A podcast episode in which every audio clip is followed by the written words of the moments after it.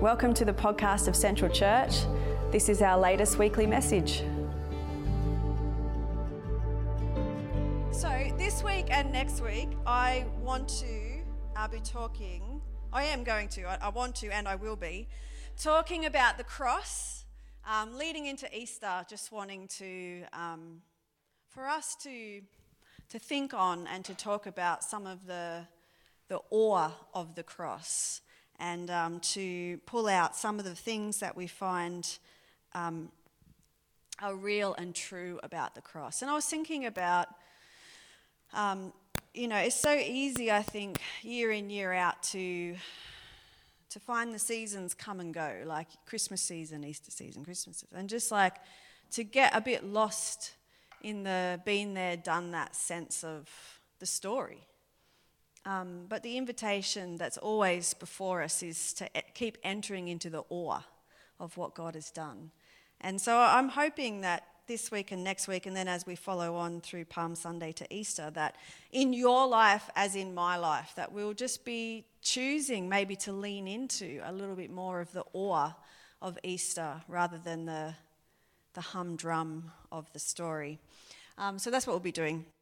So, really, I want us to be looking at the cross, and I guess in a way, imagining the cross as like some kind of prism um, through which we see everything, which is really what the cross is for us as followers of Jesus. It is like um, the way in which we understand what God is doing. It's like if we can imagine, and I couldn't find an appropriate graphic for this, but if you go to the next um, if I wanted to find a cross-shaped crystal prism, like you can't imagine how much I googled different variations of those words because I am incapable of creating anything myself. But uh, the idea that as we ask God, what are you like and what are you doing? It is like a light beam that gets refracted through the cross into a multitude of wisdom and understanding. Like that's what the cross is. It's not like one thing.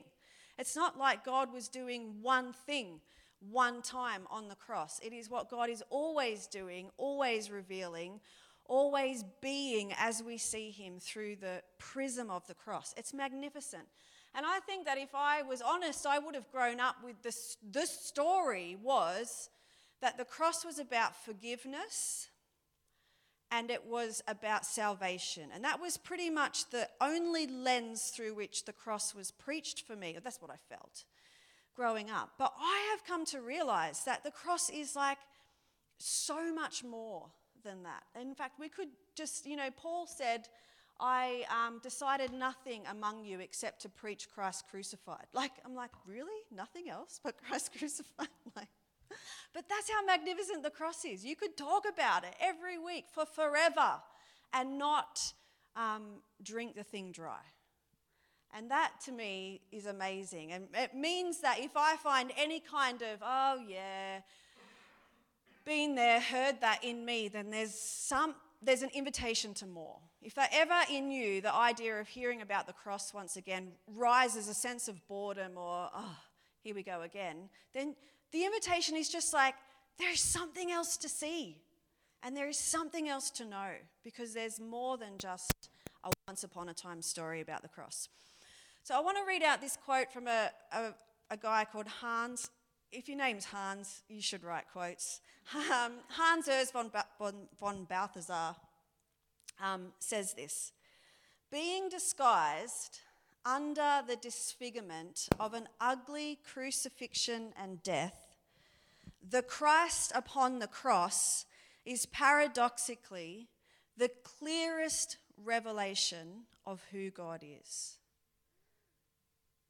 In other words, when we look at the cross, even though when we look at it, we see ugly crucifixion and death, paradoxically, we see the clearest idea of what God is and who God is and what God is doing.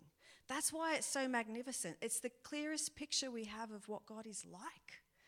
And we all want to know what God is like in our lives, in the world, what He's doing. So we look at the cross. And so the cross, and you know, when we look at it, we see just like this multitude of, of things around how we can understand what the cross is. It's not just about one thing, it's about a million different things. And we could pick different ones of them out and keep talking about it on and on and on. And I've got just this graphic of things that I have come to see and understand as the theology of the cross and the magnificence of the cross. And that's really only what I could fit in the rainbow graphic that I could find. And you, even if like we could we could keep writing the things we see God is on the cross and see God is doing on the cross. We could keep filling those things with more and more and more and more words and understandings and explanations. And still beyond it, we would never have enough words to say what God was doing. And because we can only speak what we understand, but there is so much more that, God, that, God, that what God is doing than what we can understand. And that's the mystery of what God is doing. So we can only speak about what we understand, but let's be honest, we have a limited understanding. God is doing, is doing, has done, will do so much more than anything we can understand. And as someone said, you know, the idea of mystery is not that we can not understand what is going on. The idea of mystery is that we can endlessly understand what is going on. That's mystery. So, this whole thing really is mystery. Can we say what is happening? We say and see things through a glass darkly. Can we endlessly speak about the cross? Yes, we can. Will we ever drain it dry? No, we'll not. Will we ever nail it down? No, we won't. Yeah, because, you know, we cannot nail this God down because he, well, we can try. He tends to take the nails and turn them into something wonderful. So, anyway, what I want to talk about tonight, I'm going to pick something else for next week, but what I want to talk about tonight is the cross as the cosmic reconciliation of all things. So, this is one of the things the Bible talks about what God was doing in Christ on the cross. And it talks about cosmic reconciliation. So, this is just one of the threads of what God is doing on the cross. And the clearest verse that we have as a package on this is in um, comes from 2 Corinthians chapter 5 and verse 19, which says, For God was in Christ reconciling the world cosmos, not like just, just that's where the word cosmos comes from, hence cosmic. Um, reconciling the world to himself, no longer counting people's sins against them. That's like one of the clearest verses we have that kind of summarizes cosmic reconciliation. For God was in Christ reconciling the world to himself no longer counting people's sins against them. And this art is by um, a guy called Jean John Jean Georges Cornelius. He's a French artist. And this is, some of you might have seen this before because I think I've probably shown you this piece of art before. This is one of my favorite pieces of art on the cross. Um, it's a magnificent piece of art because we have such terrible theology um, about the cross at times. Um, but this is good theology because it, it shows where God was when Jesus was on the cross. Where is God when Jesus is on the cross? Dying with Christ on the cross. You can never have good, you cannot have good theology in any way that divides up the Trinity when you look at the cross. If you have any theology that says that God was punishing Jesus, that God turned his face away, that God abandoned Jesus. That is rubbish theology, and you need to throw it out and get some better thinking because you cannot divide the Trinity. As soon as you divide up the Trinity in the work on the cross, you've blown up the whole thing. So you've got to keep them together. So, what was God doing? Where was God on Good Friday? There. And I love this art because it has God lashed to Jesus. It's not just Jesus, the Son that was somehow appeasing the Father's wrath by dying on behalf of humanity. It is God in Christ reconciling the whole world to Himself, no longer counting people's sins against them. Now, that's a whole nother sermon that I could preach. The cross is not about forgiveness of sins. The cross is about God flipping, ripping up the whole sin thing and never touching it again. He's like, I'm done with sin. You can take your little schedule of sins and your little lists of what you do and you don't do, but as far as I'm concerned, I'm out of the business. It's done. I'm not counting people's sins against them. The book's ripped up. So, is the cross about forgiveness? You could kind of say it's somehow about forgiveness, but you actually have to talk about the cross as the abolishment of sin as far as God is concerned entirely. Because God's not counting people's sins against them anymore. And I would suggest that He probably never did if the cross is the clearest revelation of who God is. Anyway, another sermon. So, this idea of the cosmic reconciliation of all things is mentioned by Paul in 2 Corinthians 5. And the rest of that chapter, if you read it, you'll pick up the reconciliation stuff that Paul is talking about. It's great. But this idea is expanded in Colossians 1 and Ephesians 1. So it's not just like some random thing that we find thrown into 2 Corinthians, but it's actually fleshed out a little bit more in other scriptures. And so in in um, Colossians chapter 1, and it's actually written up here.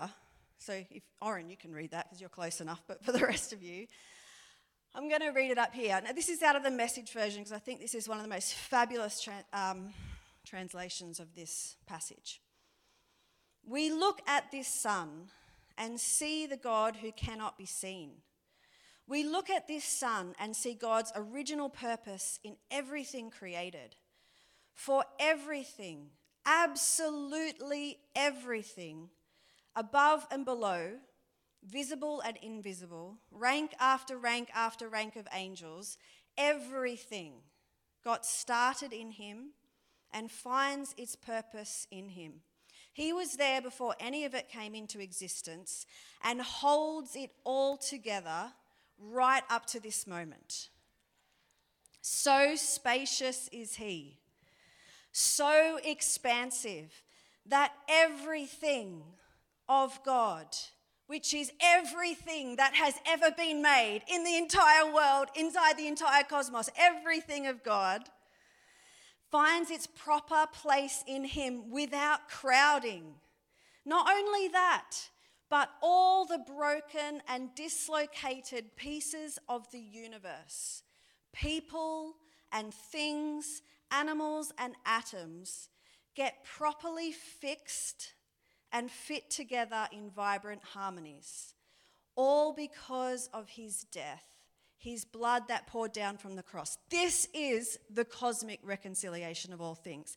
This is all things, everything visible and invisible, everything that has happened, is happening, will happen, everything we know exists and doesn't know exists, everything in the earthly sphere and everything beyond it, every single thing is in Him, finds its place in Him, and on the cross, He was reconciling all of it to himself. All the stuff we can say is good, true, and beautiful, and all the stuff we go is crap, awful, and ugly. He's reconciling and pulling the whole thing together in himself on the cross. And he's forever doing that work. That's what he's doing on the cross. We see this um, one, what, Colossians 1.20 translated a few different ways in different versions. Here's a few different ones. And through him, Christ was reconciling to himself all things all things. That means all things. There is no thing that does not fit into the all of all things. That's not some things. That's not nice, just the nice things or the good things or the holy things. It is the whole freaking mess of the world, all things. And through him, God was happy to bring all things back to himself again. Through the Son, then, God decided to bring the whole universe back to himself. All things, all things, the entire universe. That all things is just the word pas Each, every, all, the whole, everyone, all things, everything.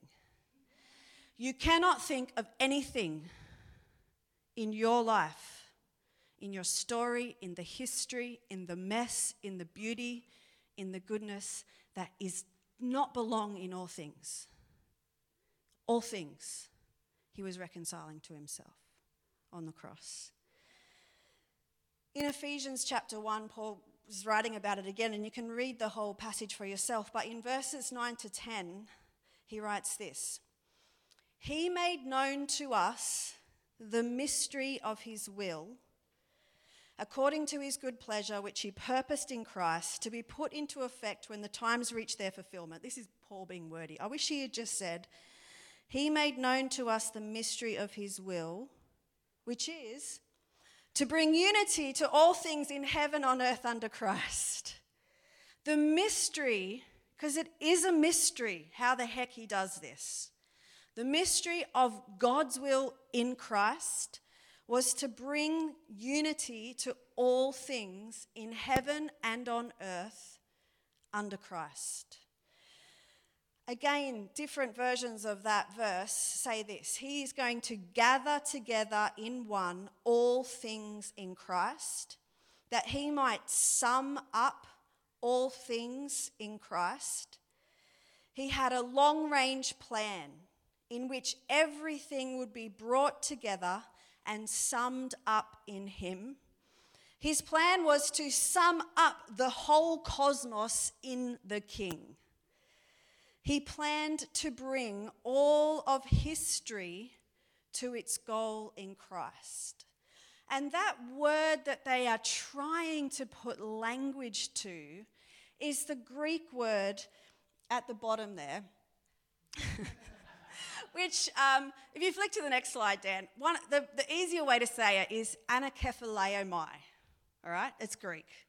It means recapitulation, which doesn't help at all in the English, right?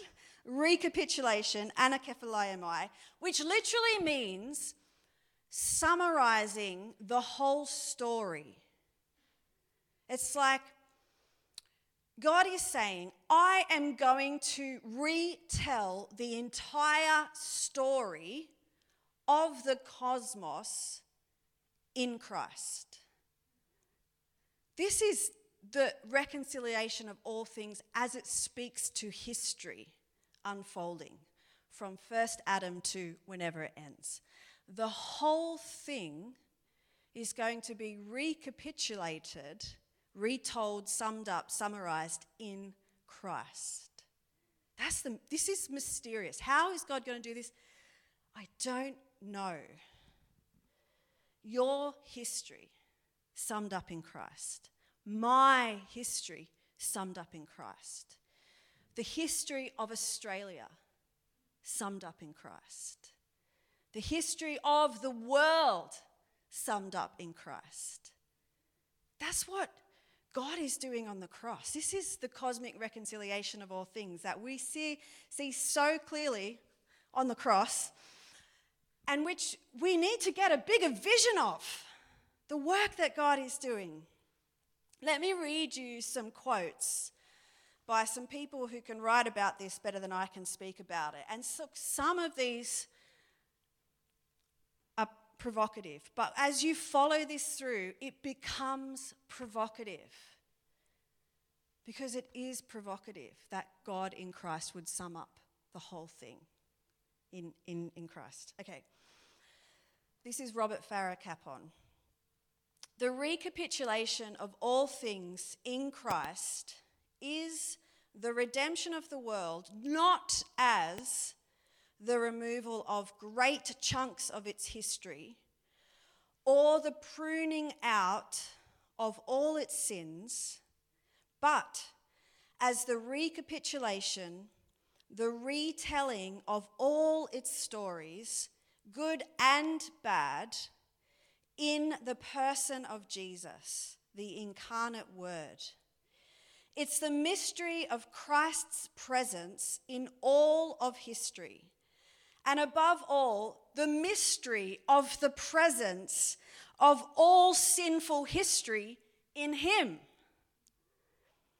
It's not that the word shows up late in history and waves a magic wand that gets rid of people's sins. It's that he's always had the whole lost world in his arms, and that in its recapitulation, its lostness becomes just another occasion for celebration. So, God's not going to do this by just trying to erase every negative or bad thing that ever happened. Because what would happen if that was the, the plan? How much of your life would be left? How much of human history would be left if God just thought, all right, okay, I can't deal with the mess and the sin and the stuff and the bad choices and all the stuff that went wrong and all the selfishness and all the pride and all the capitalism and all the greed. So I'm going to just erase all of those bits of history and I'll just leave the good. Like, how much history would be left? Three days? I don't know. How much of your life would be left if God had to erase everything in you that wasn't of Him? So he had to have a bigger plan than just trying to avoid the bad bits. And his bigger plan is that somehow in the work of the cross and in Christ, the whole thing gets summed up, all things, the good and the bad, becomes in Christ on the cross.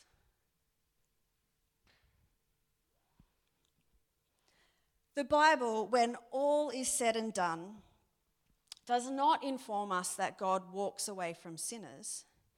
It shows him going after the lost sheep until he finds it, running to the prodigals and kissing them before, not after, they make their confessions, and staying with the woman taken in adultery until all her accusers have gone away in shame.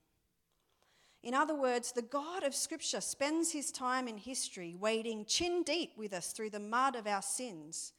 But as he retells the story of our journey in the Godhead, he respeaks our sins as all right in his Trinitarian pillow talk, which is just a weird image of, anyway, you can go there where you want. We go to our final home with our sins, not without them for the simple reason that every moment of our history is held in Him. Like, that's mind boggling to me. That somehow the goal isn't for God to chunk out all my sins. And that that's actually not what God was trying to do on the cross. Like, smooth. He was actually just going to go, I can deal with it all. And I've got you. Bring it on. That's what the cross is. And so, if you have an image of God or a theology of God that imagines that God is too holy to look upon sin, that God was too horrified by Jesus on the cross that he had to turn his face away, that God is not interested in your life and your yourself when you're messed up, then you've got a terrible image of God and you need to get a better one. One of God who just loves to wade chin deep with you through the mess of your life and who is capturing all of you, good, bad, beautiful, everything up in Him, and He's presenting you to God faultless. That's the Christ. That's the cosmic reconciliation of God. This is William Paul Young. Paul Young wrote The Shack, and um, right before this bit where he's writing this in the book, he says that he has. Um, is everyone familiar with The Shack? The story, the movie, the book? Great.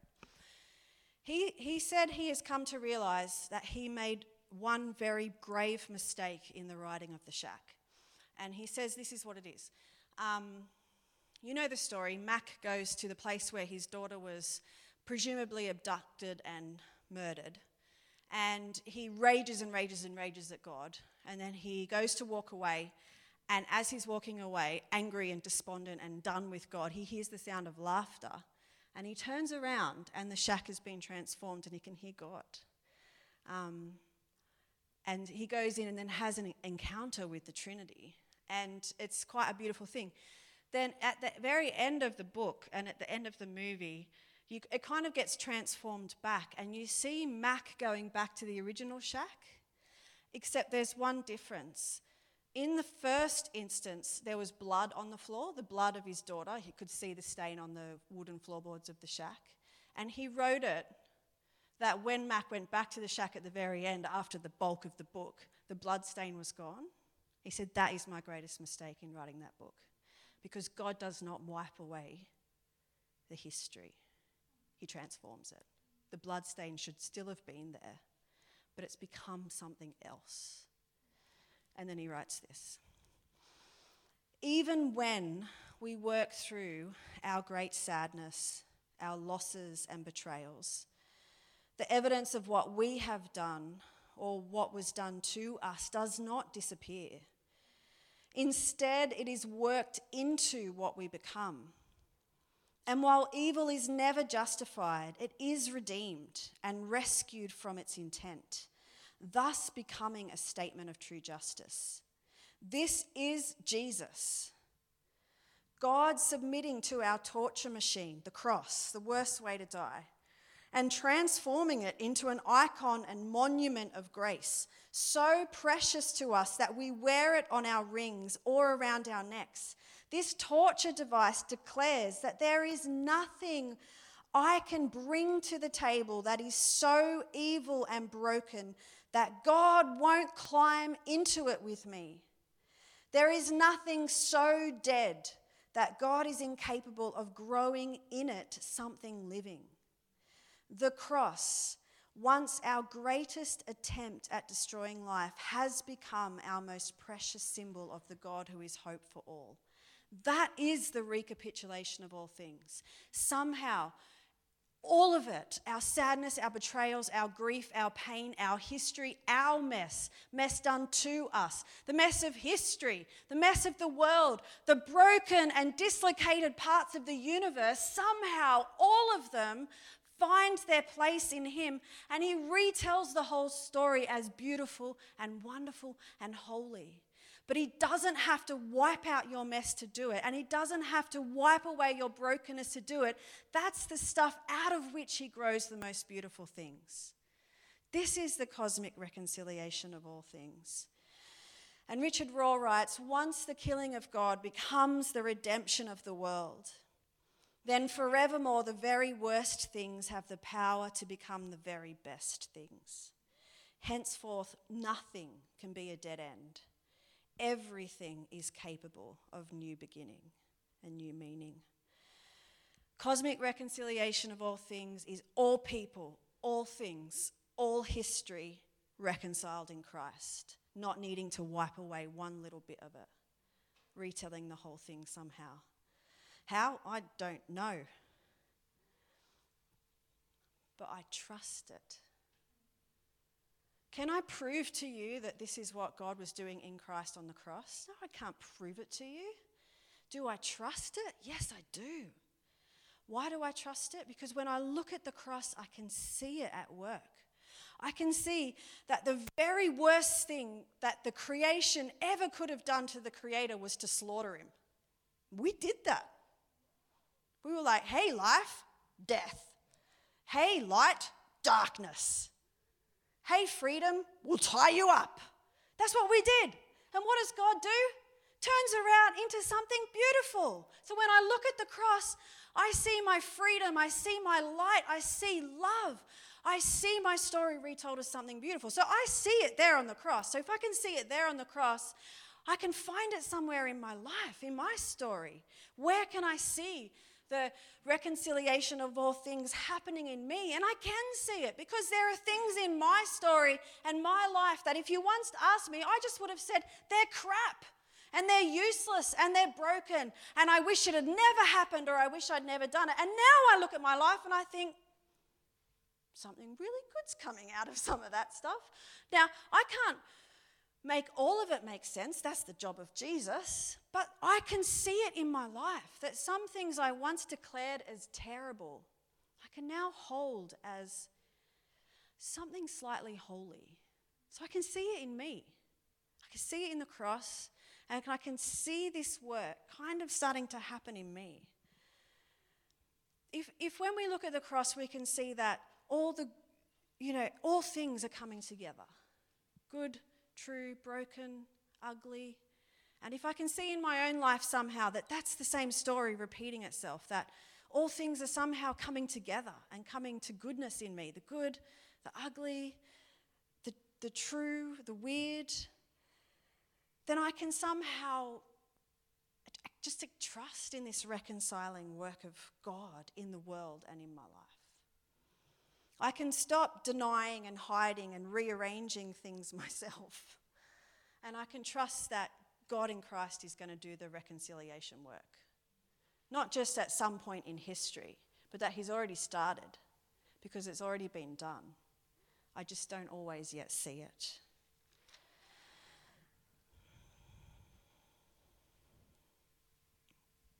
What this helps us do is somehow hold ourselves more holy in God. Because we don't have to figure out what bits aren't allowed and what bits are okay. Because somehow the whole thing is okay. So we, we can stop kind of like dodging and denying and pretending when it comes to our relationship with God. Because we can just trust in his acceptance of the whole thing and that somehow out of it all he's going to make something beautiful. So it brings us into a place of confidence in Christ. Um, if, if I can hold all of my contrasts, if I can hold all of my pain and my fractures and my whole messy and wonderful story as somehow all right in Christ, then maybe it's possible that I can also do this with other people and that I can actually participate in the reconciliation of all things as Christ gives me the ministry of reconciliation, which is 1 Corinthians 5, the ministry of reconciliation. You can only really do that with other people if you've done it in yourself.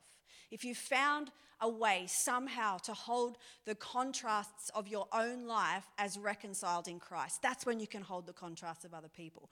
When you can hold your own like beauty and your own ugliness, your own like happiness with your life and your own shame, your own truth and your own slyness, your, your own ugliness and your own beauty. Once you can hold the paradox and the, the tension of those things in yourself and know that Christ has reconciled it all, then when you face other people who are full of complexity and full of paradox, you can actually hold them in truth and goodness because Christ is doing the same thing with them. Not only the good and the holy people who go to church, but all things and all people. So it's not only the holy people I can do that with, oh, you're all right because you're on the journey. No, no, all things, all people. God somehow reconciling the whole thing to himself. So I can enter into the ministry of reconciliation. If I can hold my own paradox, I can hold yours. You don't have to be perfect. I can hold your sin and your beauty together and just know that you're loved and I can love you. I can hold your truth and your lies as part of who you are and, and know that it's okay because God's reconciling all things. And somehow we learn how to love one another with the love that God has as we participate in this reconciliation of all things. And once I've done it with you, we can do it with the world. We can hold the paradox and the tension of the world, knowing that it's not, and it's not that it's our job to reconcile it. It's actually not. We can't do a thing. We're hopeless. We can only participate in what's already happening and have the eyes to see what God is already doing. And it stops us from having to segment everything into that's sacred and that's profane and that's holy and that's awful and you can do that, but you can't do that. And it gets us out of that mess of dualism and into this space of wholeness and goodness. And once you've understood that the whole thing's held together in Christ, it's, you're free. You're just free. And it's beautiful and it's wonderful. I want to finish with reading you a poem by um, a British poet whose name is Lemn Sissay, or Lemn Sissay. I don't know how to say it. Lemn Sissay. I really like this poem, and I feel like it's incredible evidence of the reconciliation of all things. And before I read the poem, I want you to just I want to just tell you a tiny bit about Lemn's, Lemn's life. So he was born in 1967, and he was born to an Ethiopian woman who just not long landed in England. She was an unwed mother, and so because she was, she was sent to a home for unwed mothers. And when she had Lemn, she had to give him up. And he was fostered out to a family who uh, were told they should think of him as being adopted, even though he was really only fostered. They were just like, just pretend you've adopted him.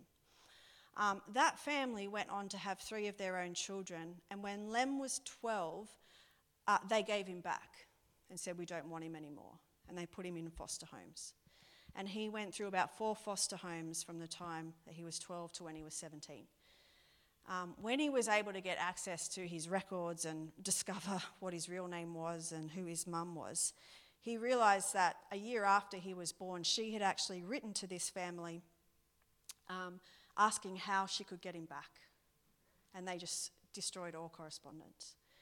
When this family handed him back over to the foster system, they said to him, um, Neither us nor anyone in our family will ever contact you again. You're done. Um, he's gone on to become an incredible poet, and he was the official poet of the um, 2012 London Olympics. Um, I didn't know about that back then. I didn't know that. I didn't know that the Olympic Games had official poets. Apparently, they do. And Lemn Sissay was the one in 2012.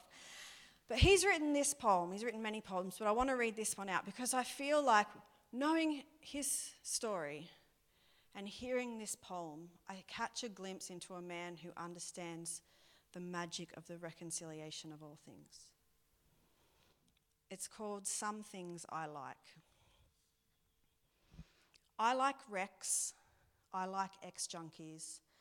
I like flunks and ex flunkies.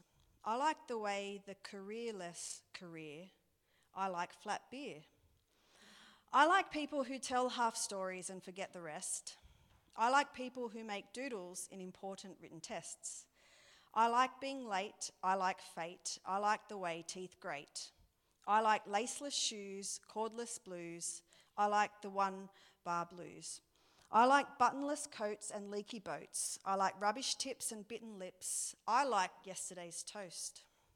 I like cold tea. I like reality. I like ashtrays. I write and like crap plays. I like curtains that don't quite shut. I like bread knives that don't quite cut. I like rips in blue jeans. I like people who can't say what they mean. I like spiders with no legs, pencils with no lead ants with no heads, worms that are half dead. I like coal, holes, I like holes. I like coffee cold. I like creases in neat folds.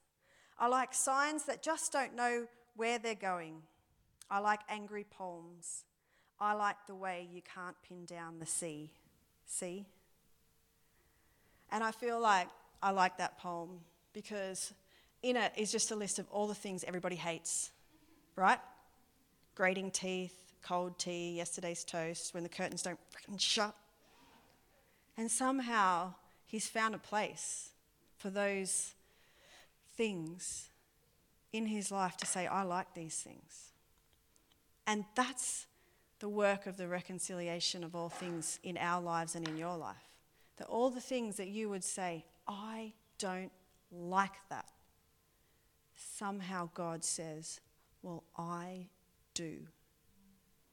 And I present you to my Father, whole and perfect, without blemish, and I don't have to erase a thing. Cosmic reconciliation. Don't you love Jesus? Don't you just love the cross? Don't you just wish this was preached to you as an eight year old instead of the black heart stuff? Ugh. Anyway, um, Jess and Brian are going to come up and sing a song. And I want to finish by just giving us some time to consider this and to absorb some of it and to consider for each one of us what some of this might mean. Um, and so maybe just close your eyes. Um, and uh, Father God, I just, I've talked about things that I feel sometimes I can't talk about because I don't understand them and they're mystery. And yet somehow we've got to try to find language to give to this beauty. And so help us. But God, we bring ourselves before you. The, all of us. No parts hidden from your goodness. We bring all of our broken and dislocated parts. We bring all of our messy story. We bring all the things of our life that we like, and we bring all the things of our life that we just wish weren't true about who we are and what we've done and where we are. And we say, God, would you somehow reconcile all this in Christ?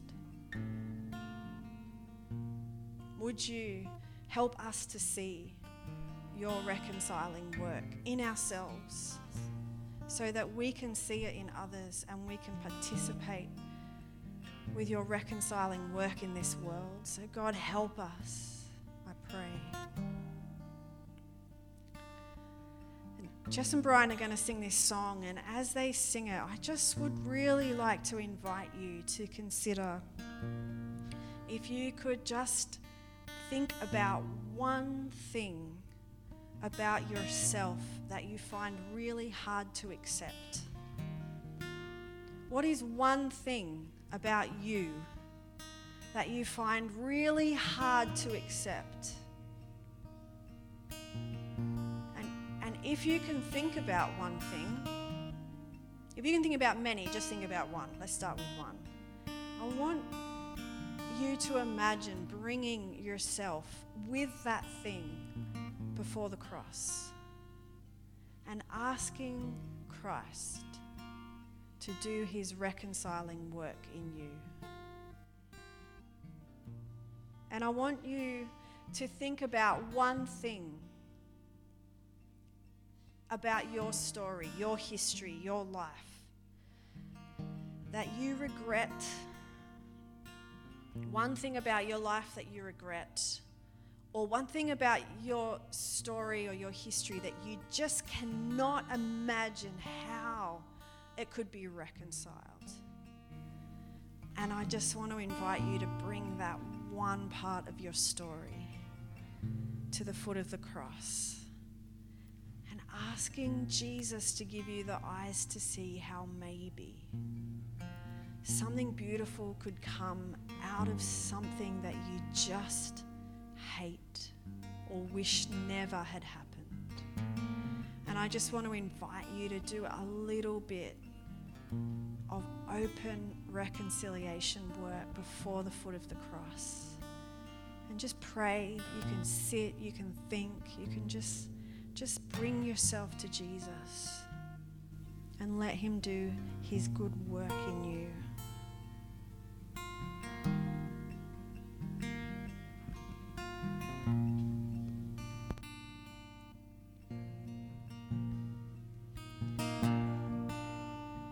Was in Christ, reconciling the cosmos to himself, no longer counting people's sins against them. God, would you give us the eyes to see how you are reconciling all things to yourself? Would we see it in the cross? Would we see it in our lives? Would we see it in each other? Would we see it in the world? God, would you give us the eyes to see?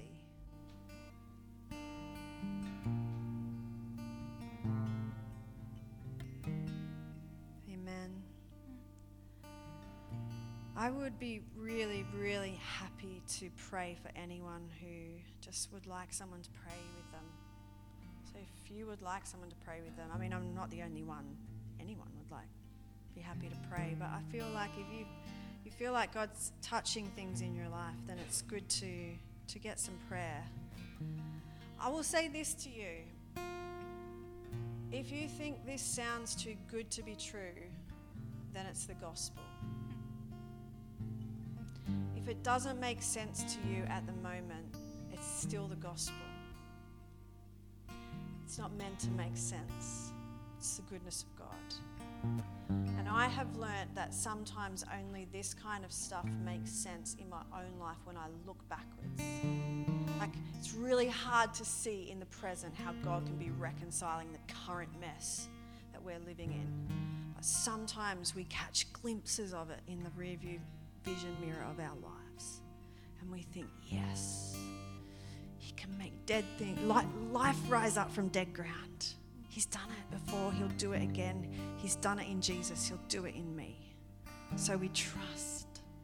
when it doesn't make sense. Amen. Bless you. Go be reconciled this week. you are reconciled. It's all done. Signed, sealed, and delivered, presented, holy.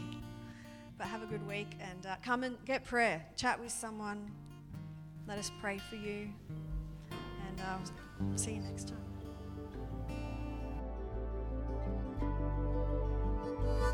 Thanks for listening. If you want to check out more about Central, visit us at centralchurch.org.au. Music by Chris D'Souza, a beloved member of Central.